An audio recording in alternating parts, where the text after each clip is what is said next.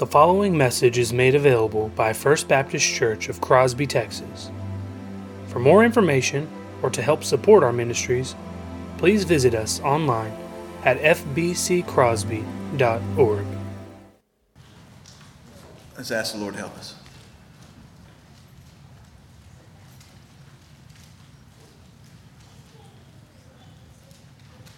Father, as we sit here this morning,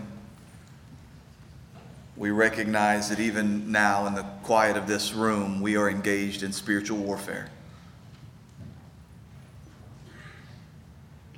As the seed is sown, there is an enemy that desires desperately to scoop it up.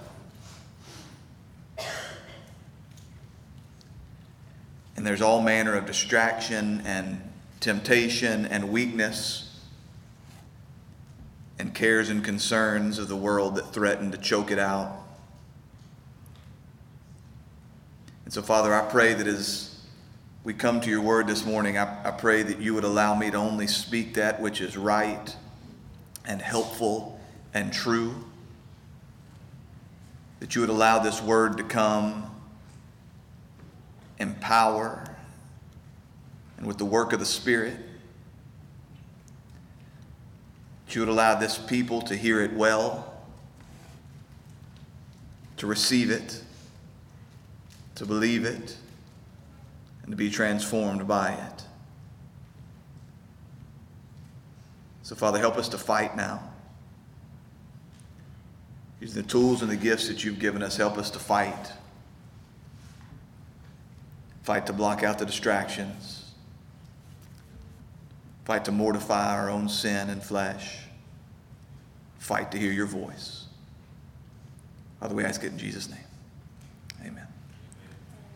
But return to your feet, please.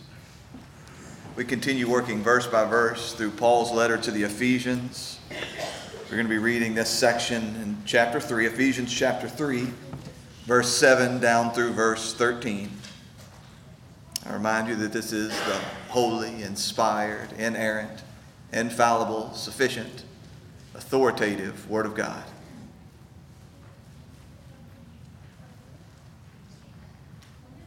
Of this gospel I was made a minister according to the gift of God's grace, which was given to me by the working of his power. To me, on the very least of all the saints, this grace was given to preach to the Gentiles the unsearchable riches of Christ and to bring to light for everyone what is the plan of the mystery hidden for ages in God who created all things, so that through the church the manifold wisdom of God might now be made known to the rulers and authorities in heavenly places. This was according to the eternal purpose which he has realized in Christ Jesus our Lord, in whom we have boldness and access with confidence through our faith in him. So I ask you not to lose heart over what I'm suffering for you, which is your glory. All God's people said, Amen. You may be seated.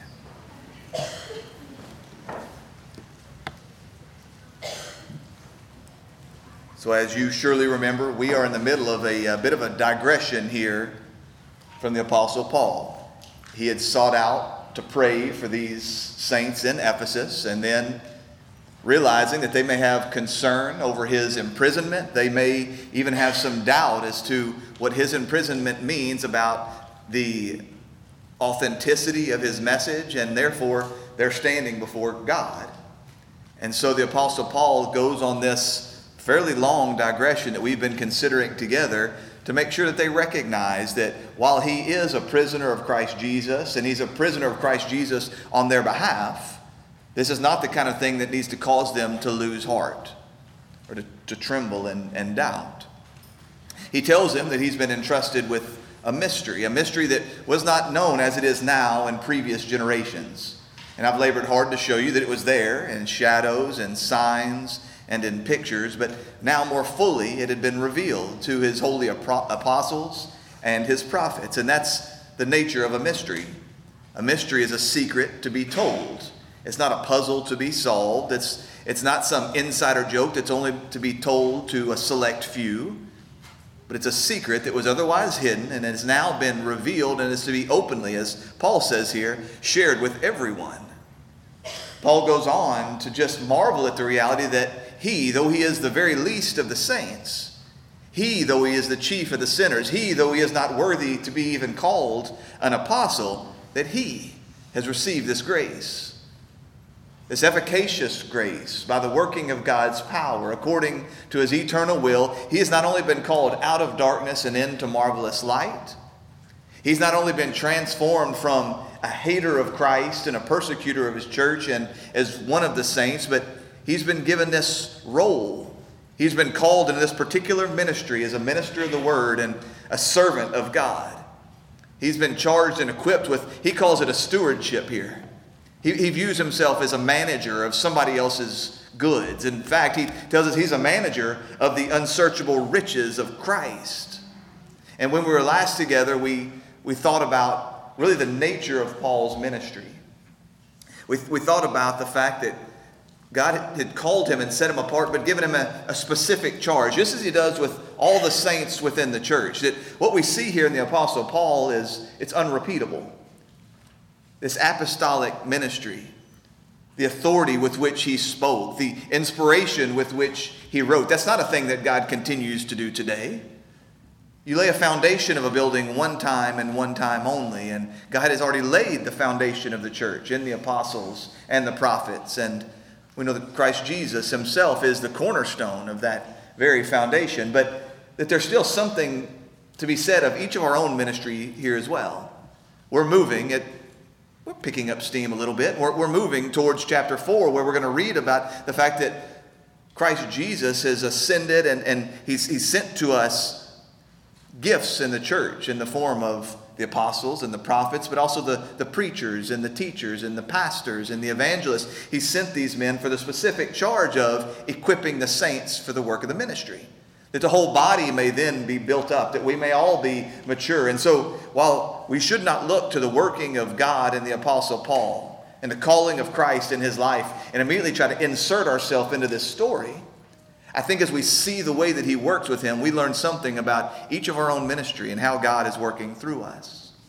But what we see about Paul's ministry as an apostle is he's primarily to be a preacher. That's what he says in verse 7 of this gospel, I was made a minister.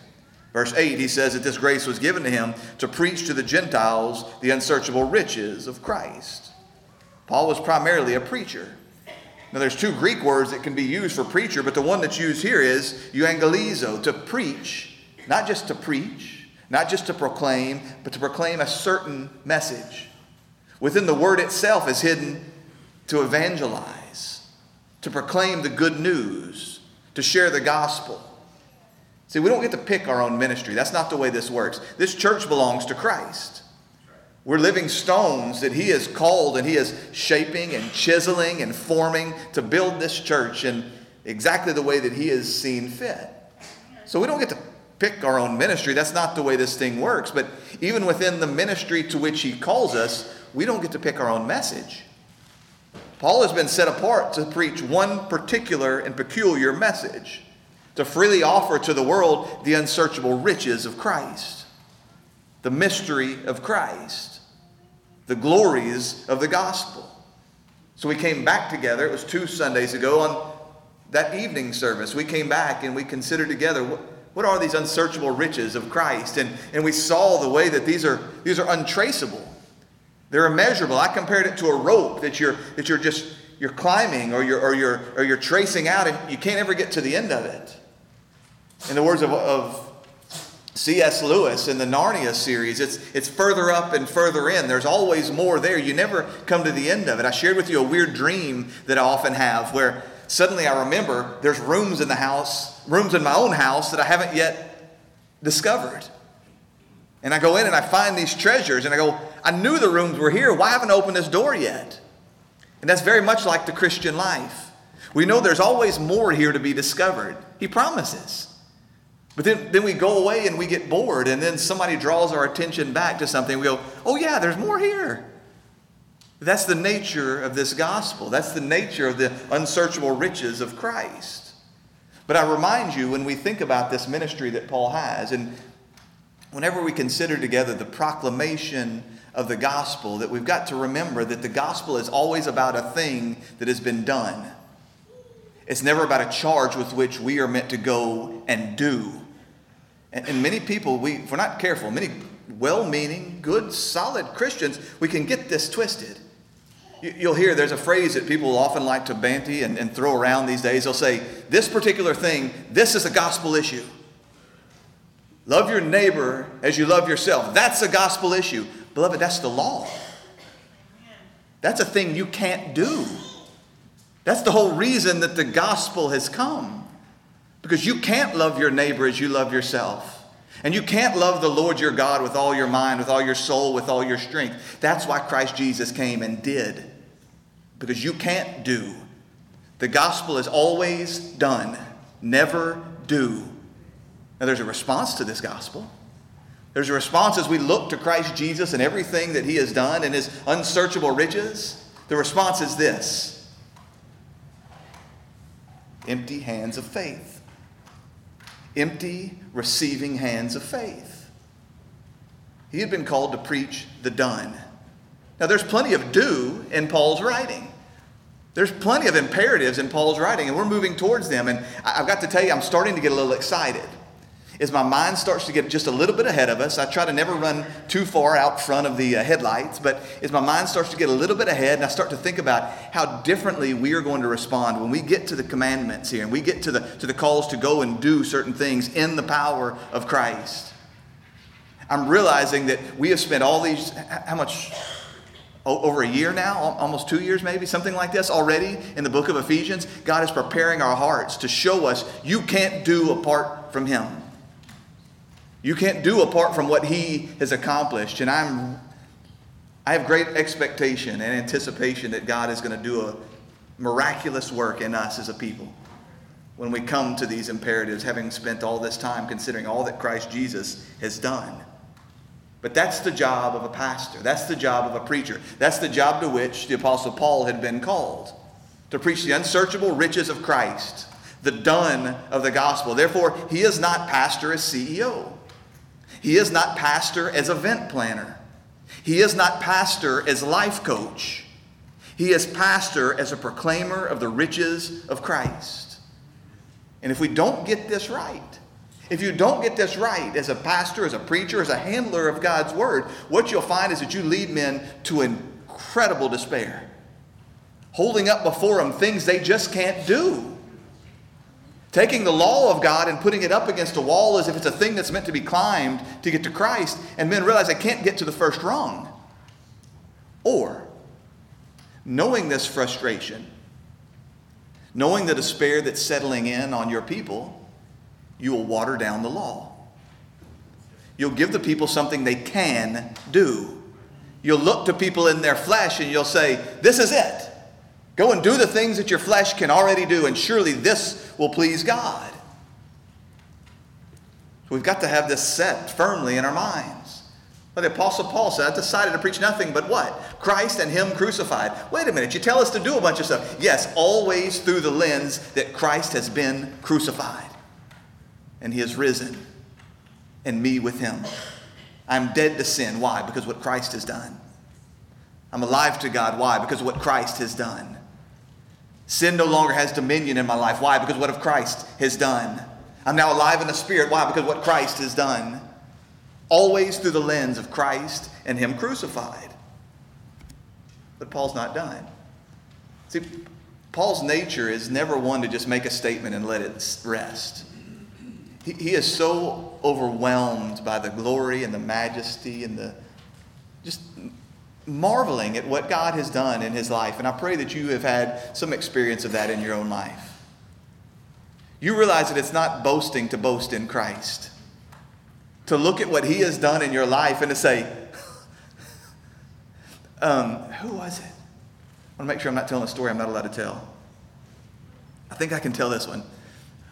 Yeah, Leanne said that, that somebody came to their house. I can tell a story, right, Amanda? Okay, she's very nervous at this point. I can say this. Leanne said someone came to their came to their house to attend to um, Ivan, uh, Ivan and Helen, and um, she was visiting with David uh, and, and had mentioned that she was from North Shore. And David said, "Oh, I've got a friend from North Shore. His name is his name is Josh Seal." And she said, "Oh, I, I know him." And she, he, she said, how do, you, how do you know Josh? And David said, Well, he's my pastor. And she said, What? Are you sure we're talking about the same guy? No, I, I, don't rejoice that I previously lived a life that would make it seem unfathomable to somebody that I am now a pastor. I don't, I don't make light of my previous sins. I don't make light of the people that I have hurt. I don't make light of the fact that it is unimaginable that someone would ever entrust me with the Word of God. But I marvel at the fact that God would do a work as He's done in every single one of you. Amen. That's where Paul is. He's worshiping as he's telling this story. And so he piles this exalted language, just, he's just piling it up to show us this is what he has done in me, the chief of the sinners, so that we can, we can see the majesty of what God has done. So he gives us right here in this morning's text just a further explanation of what this apostolic ministry looks like. He says, To me, though on the very least of the saints, this grace was given to preach to the Gentiles the unsearchable riches of Christ, verse 9, and to bring to light for everyone what is the plan of the mystery hidden for ages in God who created all things, so that through the church, the manifold wisdom of God might now be made known to the rulers and authorities in heavenly places. Now, if you paid attention to the passage that David read, and I hope that you did, we, we select those passages. We don't just we don't have some lectionary that we just pull them out of randomly. We, we select those passages based on where we think the direction of the sermon is going. It's meant to be a, a supplement to, to prime your heart and to prime your mind towards where the message is going. And if you paid attention to the passage he read from 1 Peter, you surely saw that we we're talking, particularly in that last portion, about angels peering over the parapets of heaven and looking down to see what God is doing in the church with his saints. Well, we're not going to get to any of that. We'll get to that next week or perhaps the week after. I want to focus here on this bring to light for everyone. It's what Paul says. That his job isn't just to preach the good news, it isn't just to proclaim the gospel, it's to bring to light for everyone what is the plan of the mystery hidden for ages in God. Now, if you read from the NIV translation of the Bible, then, then you've got the phrase there to make plain to everyone. And that's a, that's a fine translation, but I think it might cause us to miss the mark. You, you might hear this making the message plain and think that this means something about tailoring the message to the, to the audience. Maybe it's something about watering down or, or rounding off the edges, and this can, this can be very, very tempting, right? There can be some portions of the gospel of Jesus Christ that are very offensive. It's promised that that would be the case. Offensive and a, and a stumbling block and a, a rock of offense to the non believing world. And so we can be very tempted to skim over or to water down things that, that might be offensive to the carnal mind. To take the message and deliver it in a way that the man who's still very much in the flesh and in opposition to the things of God might be willing to receive it. But, but the word there is photizo, and you can hear in that word some semblance of the word for light. And so I, I think this is a good translation to bring to light, to illuminate, to impart light. See, it isn't that the Apostle Paul is monkeying with the message. It isn't that he's tailoring the gospel to the audience that sits in front of him. It's that he's casting light upon it. And what's the purpose to light? The purpose to light is that it allows you to see. That's why I like the King James translation. It says, to make all men see. He's illuminating, he's casting light, he's bringing to light this gospel for a purpose. Not just so that it'll be radiant, not just so that it'll be glowy, but so that men might be able to rightly see. Now, I remind you of what he said in verse 2 of this same chapter we're in, Ephesians chapter 3. He says, I'm sure that you have heard of the stewardship of God's grace that was given to me for you, how this mystery was made known to me by the revelation, as I've written briefly. And when you read this, when you read what I've written, when you read this, you can perceive my insight into the mystery of Christ. He said, I'm a preacher and I'm a writer about the mystery of Christ. I'm a, I'm a minister of the gospel. My job is to proclaim the unsearchable riches of Christ, not as an oratory exercise, but so that you can see it, so that you can perceive it, so that you can grasp it, so that you can understand it, this insight that's been given to me, that that is my job, my job. That's my role. So really he's talking about the same kind of thing here. When you read it, you can perceive it. When I illuminate it, you can see it. And that really is the nature of faithful preaching and teaching God's word. That, that's got to always be the aim. The aim of anyone who handles God's word and, and disseminates it to others, proclaiming it either from a pulpit or in a classroom or in your home or as a street preacher. Anyone who handles God's word, their job must be one of illumination, to bring men to a greater understanding, to, to exposing and revealing to them what would otherwise be hidden. You see, there's, there's two ditches that we can fall into if we're not careful. If we're not careful, we could turn a worship service like this into nothing more than a pep rally where I don't say anything definitive. I just say all the stuff that everybody in this room is guaranteed to agree with. By golly, I say water is wet.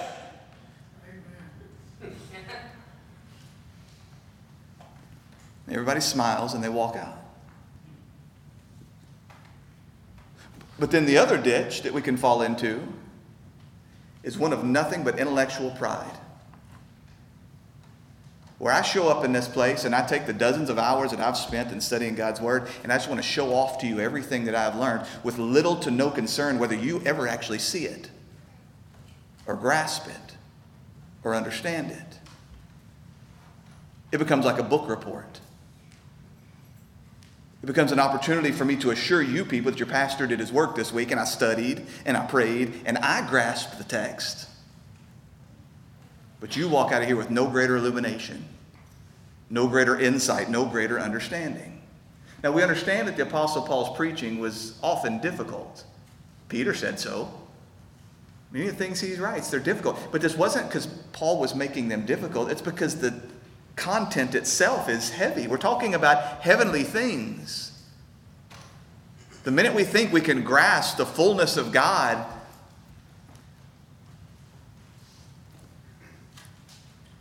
in our, in our finite minds, we have surely lost the plot.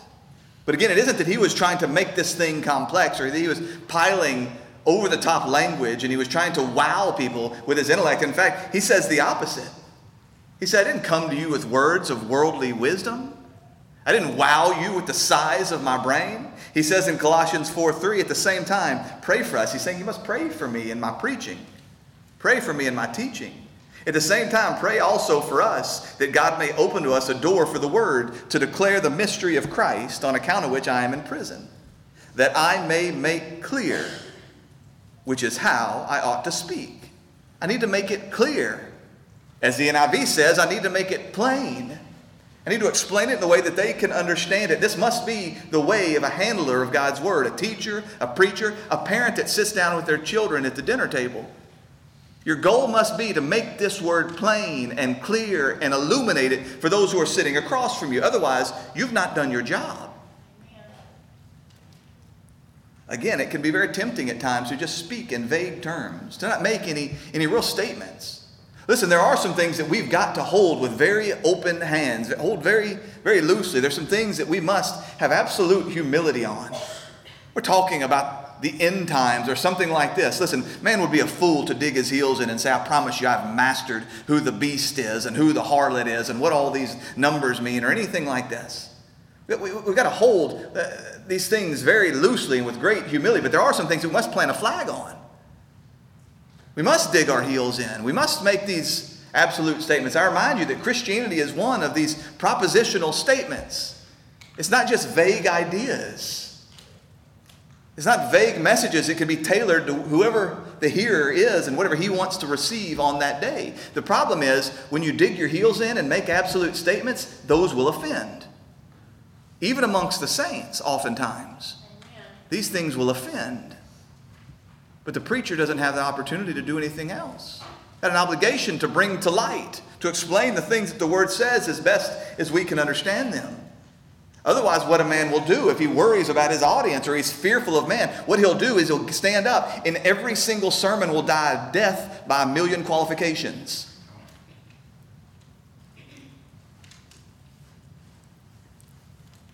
I will hem and I will haul and I will mushmouth and I will vagary it all the way to nothing so that nobody walks out of here with any greater illumination. This is, this is in part why I'm, I love being a pastor. I wouldn't trade it for anything in all the world. But the one thing that I miss more than anything else is Wednesday night Kid Zone. Most of you know that for years I spent Wednesday night with Miss Jeanette, with the three year olds, the four year olds, the five year olds, and then some of that time I would graduate up and I would teach all the kids the whatever the scripture was for that week, and I would sit with them. And let me tell you something they don't care how many big theological words you can use. And they also won't let you get by with vague statements. They will press you and they will push you and they will ask a million why questions until you realize, I don't think I know anything about the Bible.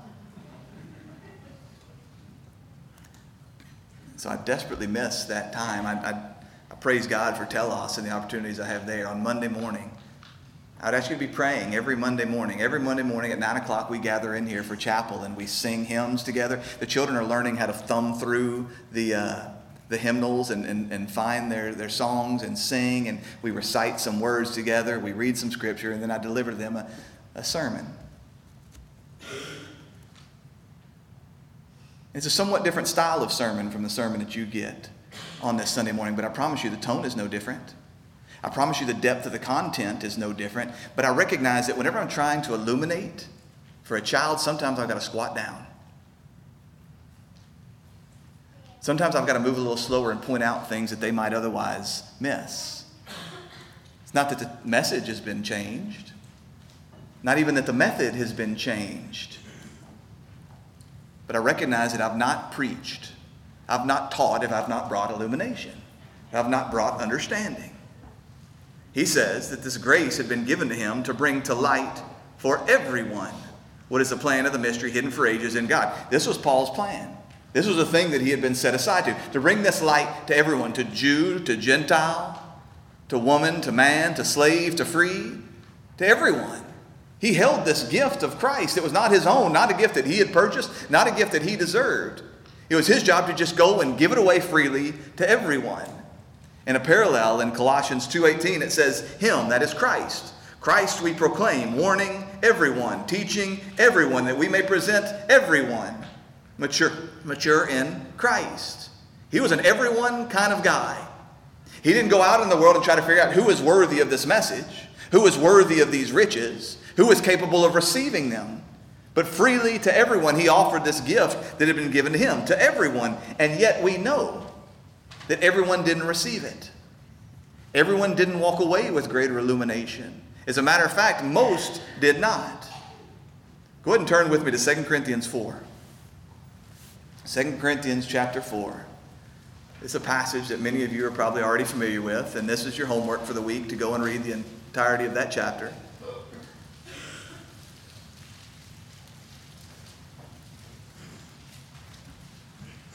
But Ephesians chapter 4, the very first verse. Therefore, having this mystery by the mercy of God, we do not lose heart. But we have renounced disgraceful, underhanded ways. We refuse to practice cunning or to tamper with God's word. Sound familiar? I'm not going to trick you into believing in Christ Jesus. And I'm not going to tamper with God's word. But by an open statement of the truth, we would commend ourselves to everyone's conscience in the sight of God. Verse 3 And even if our gospel is veiled, it is veiled to those who are perishing. In their case, the God of this world has blinded the minds of the unbelievers to keep them from seeing the light of the gospel of the glory of Christ, who is the image of God. He says, I've openly delivered this word to everyone. I have shed light, I have illuminated, I have brought it out in a way that anyone with eyes to see can see. I've given my whole life by the power of God to casting light upon this truth. But the reality is that blind men cannot see no matter how radiant the light. No, we must not miss how this impacts this morning's text. He says that he's been used by God to bring the mystery to light for everyone. What does it say about the natural state of everyone? That they are in the darkness. The natural state is darkness. Why do you flip on a light switch when you walk into a room? Did somebody make the room dark? Darkness isn't a thing. Darkness is the absence of a thing. You come into a room and you flip on the light because the natural state of the room is darkness. He's speaking about these Gentile believers, and in two ways, they're in darkness. In, in one way, they're in darkness because previously God had allowed them to go their own way. Previously, God had left them in a place where maybe they could grope around in the darkness. They didn't have the same illumination as the Jews had. And you remember that the Apostle Paul in chapter 2, he talked about what a blessing it was to the Jews. He did this by speaking negatively about what the Gentiles had lacked. They didn't have access to the oracles of God. They didn't have the prophets. They didn't have the sacrifices. They didn't have the priests. They didn't have the tabernacle. They didn't have these same witnesses that the Jews had. They didn't have the same illumination. That's why Jesus would say to these, these towns that he had been in, Woe to you, Chorazin, and woe to you, Bethsaida. If the things that had been done in you had been done in Tyre or in Sidon, they would have repented in sackcloth and ashes.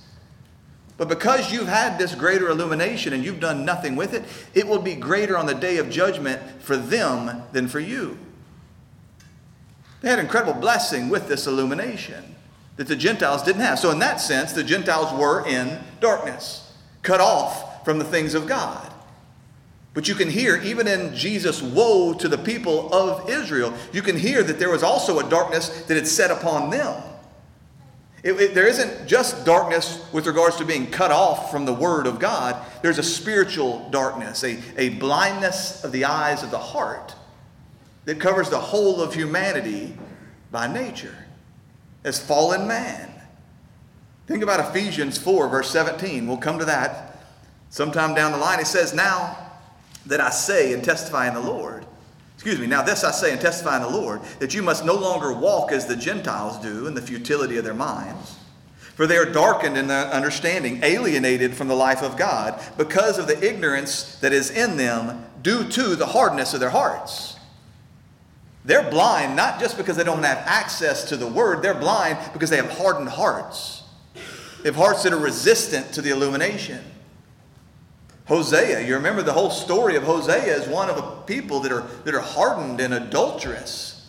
Even though they've got all the great illumination and all the pictures of the promised Christ to come. But you remember that the Lord says to him, My people are destroyed for lack of knowledge. This is Israel. My people are destroyed for the lack of knowledge because you've rejected knowledge. You're not destroyed because you don't have access to the illumination. You're destroyed because you hate the illumination. You're destroyed because you're hardened in your heart, and that's exactly what Christ Jesus said. Everybody reads John 3:16, but they forget to keep going. And they come to 3:19 and it says, "And this is the judgment. The light has come into the world, and people love the darkness rather than the light because their works were evil. For everyone who does wicked things hates the light, and he does not come to the light lest his work should be exposed. So there's a darkness that comes from lack of access to the light. There's a darkness that comes in the midst of great light because of our own hardness of heart, because we hate the light. We despise the light because by the light my sins are seen, my evil works are seen. I feel exposed. Why did your mother tell you that nothing good ever happened after midnight? Because men love to move in the darkness. Why didn't Adam and Eve seek to hide not only from God but from each other? Because we hate the illumination that comes from the light. Man in love with his own sinful ways. Not only in love with his own sinful ways, but going back to 2 Corinthians 4, blinded by the evil one. These two things aren't mutually exclusive and they're in no ways at odds. I want you to think about what Ephesians 2 said. It said that we were following after the prince of the power of the air. By nature, children of wrath. What were we doing? Following the passions of our flesh, the desires of our mind. We follow after the darkness because we love the darkness. We're enslaved to Satan going his direction because we love the way he's going. We hate the light. That there's a perishing people out there. They're not just perishing because they don't have access to the light, they're perishing because they've gouged their own eyes out lest they have to look at the light. And every single one of you knows something about this. You sat before people that you desperately love. Maybe people that grew up in a church much like this one, and you have pleaded with them. You have held up the light of Christ before their eyes. You've illuminated it, you have made it plain, you have helped them to see in every way that you are capable. And you beg them, just open your eyes and see. Just behold his glory and be transformed. And they wouldn't. They refused. The more brilliant the light, the, the tighter they squeezed their eyes shut. They hated the light. And so, if man's going to receive this, the illumination is going to come not just in the presentation of the light, but in their receiving of it, then something incredibly powerful must happen. Something that you and I are not capable of doing must happen. That's why, continuing on in 2 Corinthians 4, Paul says, verse 5 For what we proclaim is not ourselves, but Christ Jesus is Lord, with ourselves as your servants for Jesus' sake. You hear the tones of Ephesians chapter 3 here. He said these people are spiritually blind. They're blind because they're squeezing their eyes shut because they don't want the light that we hold up before them, but I've got nothing else other than this light. This is the only thing that's going to do them any good. This is the only place that freedom and transformation and forgiveness is found. So I got nothing else. I'm compelled by the love of Christ. I'm enslaved by the love of Christ. And I so love you that I'm only going to hold up that which can actually save you. Again, there can be this great temptation to hold up before men the kind of things that they'll receive. Okay, fine, you don't want Christ. Well, maybe there's some things that I can use to stair step you to Christ. Maybe there's some things I can use to woo you to Christ. Maybe there's some things that you don't hate so much that I can present to you and I can, I can bring them under the banner of Christ. Paul says, No, it's Christ. Christ is what you need. So I'm going to bring Christ before you, trusting that He alone is where life is found. Verse 6 For God, who said, Let light shine out of the darkness, has shone in our hearts to give us the light of the knowledge of the glory of God in the face of Jesus Christ. Saying this light of Christ Jesus, it can't just shine on your eyes, it must pierce your heart. Must pierce through to the eyes of your heart. This is the work which must happen. We hold up Christ as the only light. We hold up Christ as the only place where hope and happiness and joy and forgiveness and life can be found. And then we cry out to these people, live. Live. We don't hold up to them more death and cry out to them to live. We don't hold up Christ and then trust in our own ability to cause them to live. We trust in the work of God to bring them to life. Like the sound of God's voice singing out over His creation. I'm not going to linger on it too long because every time I do, I start crying, but I can't help but think back to the, um, the creation narrative in The Magician's Nephew in Narnia. As Aslan, Aslan sings creation into being. And you hear this, this voice, this beautiful voice, and life is just happening all around us.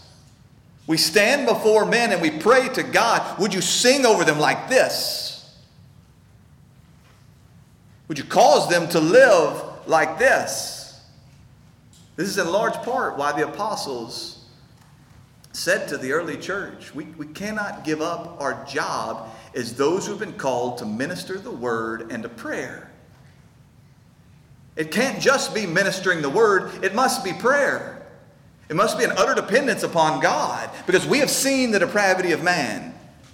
We have recognized the hardness of men's heart. We have recognized their willingness to gouge their own eyes out because of their hatred for the light. And so we can't just illuminate the word and bring it to bear upon them. We must spend time on our knees before God in prayer, asking Him to cause these people to live, giving them eyes to see and enlightening the eyes of their heart.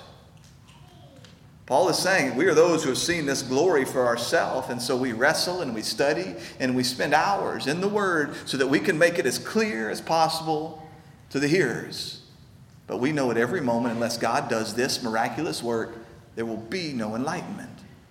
That light will never pierce through to the only place it needs to pierce. And so we don't just pray for the right words, we pray for the powerful working of God. But I want you to look at the very next verse in 2 Corinthians. I hope you hadn't lost your place. 2 Corinthians 4. You see what happens is we let the paragraph breaks and we let the headings throw us off if we're not careful. We assume this is like some new thought or maybe even some new correspondence, but it's not the same letter. So, verse 7, he says, But we have this treasure in jars of clay. Why? To show the surpassing power that belongs to God and not to us. What did the people say about Paul? This is the great Paul? He's not impressive. Oh, when he writes, he sounds like a big man. When he writes, he sounds like a mighty man of God. And then he shows up in our town, and look at this wee little man. He doesn't look like much to us, he doesn't sound like much to us. He didn't come to us with great wisdom or great power. This is the great Paul? He says, Yes. We have this treasure in jars of clay. Why? So it may be clear to all that the power rests in God and not in us. Paul says God uses saints like me the least of the saints and the chief of the sinners. He uses those like me. And so we realize that the, the, the, power of God and the desperate need for the sovereign working of God in order to really illuminate man's hearts, it in no way eliminates God's use of the messenger. It in no way uh, eliminates the responsibility of Paul as the messenger to faithfully proclaim the message. He says, I was given this grace. I was given this grace to proclaim to everyone, to bring light to everyone. That's my job. And woe to me, may I be damned if I ever stop short of this job. May I be a curse before God if I ever stop short of this job. I give my life to this job. He doesn't say, well, God's in control. He's going to illuminate the hearts he's going to illuminate. So I guess I'm just going to remain here in Antioch and see what happens. He says, no, my life will be beaten. My body will be beaten and bruised. My life will be one of great suffering and turmoil and hatred. Eventually, I'll lose my head. Eventually, I will be killed for the sake of carrying this gospel. That's why I'm in prison right now, you saints in Ephesus. I'm in prison because the sovereignty of God over enlightening the eyes of the hearts of men in no way reduces my responsibility before Him. The urgency of my message is driven by the fact that I know that God is out there illuminating hearts. That's why God said to him, Acts 26, 16. This is his retelling of the story of his conversion before Agrippa. He says, The Lord said, Rise and stand upon your feet, for I have appeared to you for this purpose, to appoint you as a service, servant, and a witness to the things which you have seen me, and to those in which I will appear to you, delivering you from your people and from the Gentiles, to whom I am sending you to open their eyes. I'm sending you to open their eyes, Paul so that they may turn from darkness to light and from the power of Satan to God, that they may receive forgiveness of sins and a place among those who are being sanctified by faith in me. Paul, I'm sending you to open their eyes. Paul, it's your job to open that. Well, which one is it, God? You have to open their eyes, or I'm the one opening their eyes? Yes. No, no, no, no. That wasn't the question, God. These are hardened people, a blinded people, and there's work that's got to happen in their heart. And I'm not a heart surgeon like that, God. I'm a flashlight carrier. I'm a pointer outer. I'm illuminating something, but it can only hit their eyes, their physical eyes. It cannot hit the eyes of their heart unless you do the work. So, which one is it, God? You go enlighten their eyes, trusting that I will enlighten their eyes. There's a book that I would recommend to you. It's called, um, it's either called Evangelism and the Sovereignty of God or The Sovereignty of God and Evangelism. You remember which one it is? Sovereignty of God and Evangelism by J.I. Packer. Magnificent book, not just with regards to this topic, but with regards to how God's sovereignty and man's responsibility are in no way at odds. Wonderful book. Fairly short read as well. But it points to this reality right here that, that it isn't that God says, hey, go and shine this light and hope maybe that somewhere over here I might have done something. He says, it's by your shining that light that I too am shining light. It's by your proclaiming this word that I'm doing a work and calling men to life and illuminating their hearts and piercing their soul with this word. Peter has this same idea. This isn't unique to Paul. Peter has this same concept in mind. Going back to that chapter that David referenced earlier, 1 Peter chapter 1, verse 3. He says, Blessed be the God and Father of our Lord Jesus Christ. According to his great mercy, he has caused us to be born again. Who? The God and Father of our Lord Jesus Christ. Blessed be the God and Father of our Lord Jesus Christ. According to his great mercy, he has caused us to be born again to a living hope. How? Through the resurrection of Jesus Christ from the dead. As Jesus said to Nicodemus in John chapter 3, the Spirit comes and goes as it wills. It blows, you don't know where it's coming from, you don't know where it's going. You don't control the wind. The Spirit of God must come and bring this new life of man's to be born again. This is the work of God. But then you get down to verse 23 and he says this You have been born again. Well, yeah, you already told us that, Peter. We've been born again according to the mercy of God, by the working of God. According to him, he caused us to be born again. Verse 23 You have been born again, not of perishable seed, but of imperishable, through the living and abiding Word of God. For the, all flesh is like grass, and all its glory like the flowers of grass. The grass withers and the flower falls, but the word of the Lord remains forever. And this word, lest you think he's talking about some other word, what's this word through which you've been called to new life? What's this word through which you've been born again? And this word is the good news that was preached to you. God used the word that we preach to you to call you to life. God used the word that we preach to you to bring this new birth. So that you might ask Peter, you might ask Paul, Paul, who causes a man to be born again? God. How does he do this?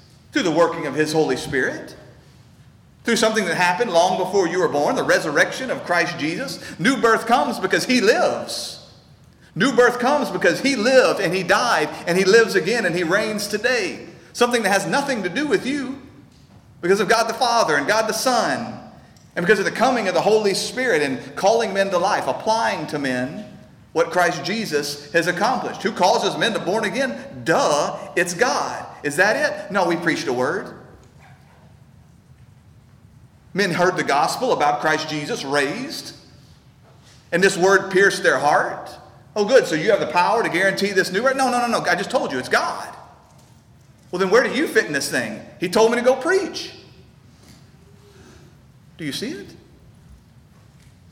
It's not I'm just preaching out of obedience. That's what so many men can, can fall into the trap of. Look, God's got to cause a new birth. God's got to bring men to light. God's got to illuminate the eyes of their heart. But He told me to do something, and so I'm going to do it. That turns evangelism into a fool's errand. Paul is just an idiot then. Paul's just showing God how much he loves God, but he's not actually affecting anything. God says, No, it's through your word. It's through your evangelism. It's through the preaching of the word that I'm calling men to life. That's not just found there. James says it too. Of his own will he brought us forth. How? By the word of truth. Paul in Romans 1:16, for I'm not ashamed of the gospel, it's the power of God for salvation. What does the author of Hebrews says? Whoever you believe that is. It's living and active, this word. Sharper than a double-edged sword. This word does surgery. This word cuts you up. This word exposes you. It's a living word. It's an active word. It's, a, it's an abiding word. It's not like the seed of man that withers and fades and falls away. It's a word that does a work. We see how these two things, some way, that will never fully make sense to us in this world. It's through that. That even as Paul preaches, and even as Peter preaches, and even as James preaches, and even as whoever the man in Hebrews is preaches, and even as I stand here today and I preach the gospel to you, that for some of you, you're hearing above and beyond and outside the voice of God like a shepherd calling his sheep, piercing through the, the hardness of heart and calling you to life, immediately working upon your heart through the Word of God. Isn't that what he did with Lydia? Acts 16, it says that the Lord opened her heart to hear the words that Paul was speaking. How did she hear them? God opened her heart. Could she have heard the words if he didn't speak them? Well, duh, no. How will they believe if nobody shares the gospel? How will they hear the gospel if nobody preaches? How's a preacher going to go if nobody sends him? And he's done this countless times. You've witnessed it. Somebody that you've shared the gospel with, and it was like you were throwing seeds on grounds of on, on ground of stone. Like you're beating a head against, your head against a brick wall. There was nothing, there was nothing, there was nothing, there was nothing. And then all of a sudden there was life. And your message didn't change, and your methods didn't change, their mood didn't change. There's a transformation. The work of God. That's the picture, the illumination that must come. And it happens at a time when we least expect it. It happens even as I'm standing here. I promise you, there are more times than not that I stand in this place and I minister God's word and He illuminates me to something that I completely missed during the week. And I'll just tell you, to be quite frank, that's a terrifying feeling because I don't know, is this real? Do I dare say it? That's why sometimes we come back in the evening and I go, hey, I need to tell you this because, yeah, this is here. The times when you least expect it, He illuminates the eyes of hearts and you, you see this truth. But the point is that God works through ordinary means. Through the least of the sinners, excuse me, the least of the saints, the chief of the sinners. He works through these ordinary, broken, and busted vessels, through the preaching of word. Something boring like this. 52 Sundays a year. Well, we come back in the evening, so 104 times a year, us gathering as the body in this place. He's doing miraculous things, supernatural things through ordinary, boring, everyday means. We have no idea the power of His working in times just like this, illuminating the eyes of hearts, calling dead men to life, and doing it all not just through the administration of the Word, but through the prayers of His saints. And so the prayer isn't just God, give me the right words to say, it's God, give him the right ears to hear. So we may say with the Apostle Paul as he wrote to the Thessalonians, For we know, brothers, loved by God, that he has chosen you, because our gospel came to you not only in word, but also in power, and in the Holy Spirit, and with full conviction. God, make your word come with power. I can rant, I can rave, I can beat my chest, I can tear my robes. I can speak with great eloquence. I can do all of these things, but the power comes from the Spirit of God. He's got to provide the power. So I want to show you very quickly. I want to show you the only other place that photizo is used in Ephesians. Go back to the first chapter, Ephesians chapter 1, verse 17.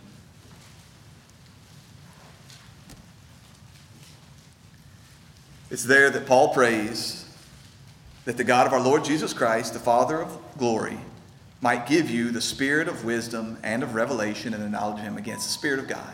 It's got to be the Spirit of God coming to do the work. Verse 18 having the eyes of your hearts enlightened. I've been referencing that. That's the only other place this word is used in Ephesians. Having the eyes of your heart enlightened, that you may know the hope to which He has called you, the riches of His glorious inheritance, and the immeasurable greatness of His power towards us. He is praying that they may have the eyes of their hearts enlightened.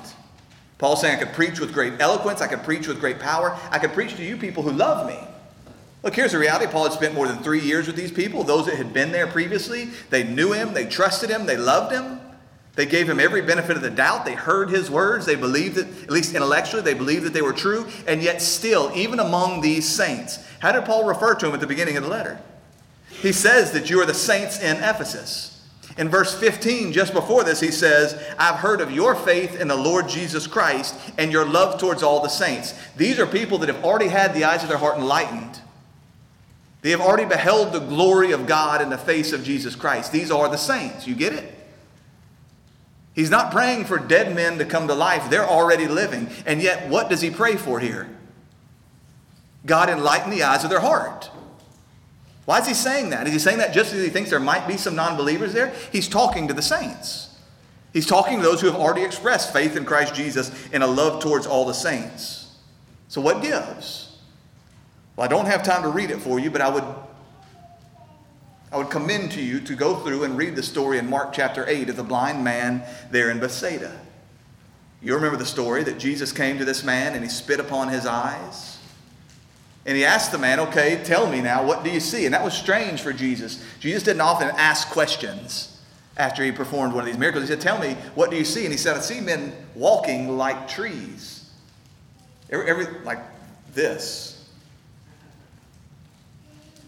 And so Jesus touches the man's eyes again, and immediately the man's eyes were opened and his sight was fully restored. And this is the only time that I've ever found in Scripture where it took Jesus two tries to heal a man.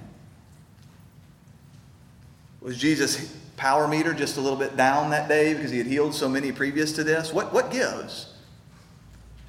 Well, I remind you, that's why we don't read passages of Scripture in isolation. We need to read the flow of the story because the way in which Mark and the other gospel writers chose to orient their material, it had purpose. Not always chronological, it had purpose and it was meant to show us something. And so what we found was that right before this, after the feeding of the 5,000 and then the feeding of the 4,000, his, his disciples were arguing about bread. They were worried about where we could get something to eat. And you remember what Jesus said to them then? Do you not yet understand? Do you not yet perceive? Are your hearts still this hard? Having eyes, do you not see? And ears, do you not hear? And don't you remember? And then it's right after this when Jesus asked Peter, Who do you say I am? He says, You are the Christ, the Son of the Most High God. And Jesus immediately says, Yes, the eyes of your heart have been illuminated, not by man, but by God. Flesh and blood didn't reveal this to you, but the Father in heaven. That's the only way you could know this. So he's affirming, Peter, you know something from God. Your heart has been illuminated. You've confessed me as the Christ. And then what happens after that? Jesus says, Hey, we're going to Jerusalem and I'm going to be persecuted and I'm going to be crucified and I'm going to die, but don't worry, three days later I'm going to rise again. And Peter said, No, no, no, no, that ain't happening. And Jesus looks at Peter, who has just made this magnificent statement, and he says, Get behind me, Satan, for your eyes are not on the things of God, but on the things of man. So you've got these you got these two bookend stories of his people with hardened hearts, unable to see and unable to perceive. You've got Peter making this magnificent statement of truth, this confession of Jesus as, as the Christ, and still the dude can't see clearly. So it seems clear to me that what's happening here is with the, the two touched healing of this blind man, he's making clear you never outgrow the need for my touch. You never just receive all the illumination you're going to need for the rest of your life in one single moment. Every time you come to my word, you are desperately dependent upon me to enlighten the eyes of your heart. You never vest in light. You never master light. So that every time we come into this place, we are desperately in need of the illuminating work of God. The preacher cannot preach unless there is divine enablement. The hearers cannot hear unless there is supernatural power from God. So that every single time we come in here, as I said earlier, we are engaged in war. Do you ever wonder why it is easy for you to binge on Netflix for hours on end? Why you can sit through every pitch of a ball game? Why you can scroll through Twitter or Fox News or whatever your favorite thing is? For hours on end? Do you ever wonder why you can sit through a full day or a half day of continuing education at work because your job's on the line? But the thought of sitting through a one hour sermon is torture?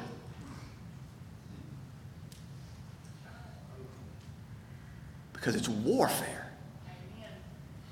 Unless you think I say this for my own purposes because I'm a pastor, I remind you that for 15 years I sat in those pews. 15 plus years I sat in those pews. And for most of them I sat on that pew. Do you know why? Because I wasn't very good at war. I got distracted. I got frustrated. I got all manner of attacks came against me and it became difficult to hear. You must understand that we are desperately in need of the work of God every single time we sit under the teaching of His Word. So I plead with you this morning pray for your pastor. Pray that God would not allow me to become discouraged or disheartened or lazy or scared. And pray for yourself that the God of the universe would give you a hunger and a thirst for more light. Pray that He would cause you to see and know and believe. And pray for us as a body that we would never ever, ever grow bored of these ordinary means of grace. That we would recognize the miracle that is happening even now. Father, we praise you. We thank you for this word. We thank you, Father, that you have enlightened the eyes of our heart, not just at the moment of our conversion, but time after time after time. Father, you have done this work. You have given us eyes to see and ears to hear that we have grown in our understanding. Father, may we never grow bored. May we never grow tired. May we never come to a place where we count this as mundane and lifeless and obligatory. Father, we thank you for what you have done. We thank you in advance for what you will continue to do. We trust that you will do this. In the name of Jesus Christ our Lord. Amen.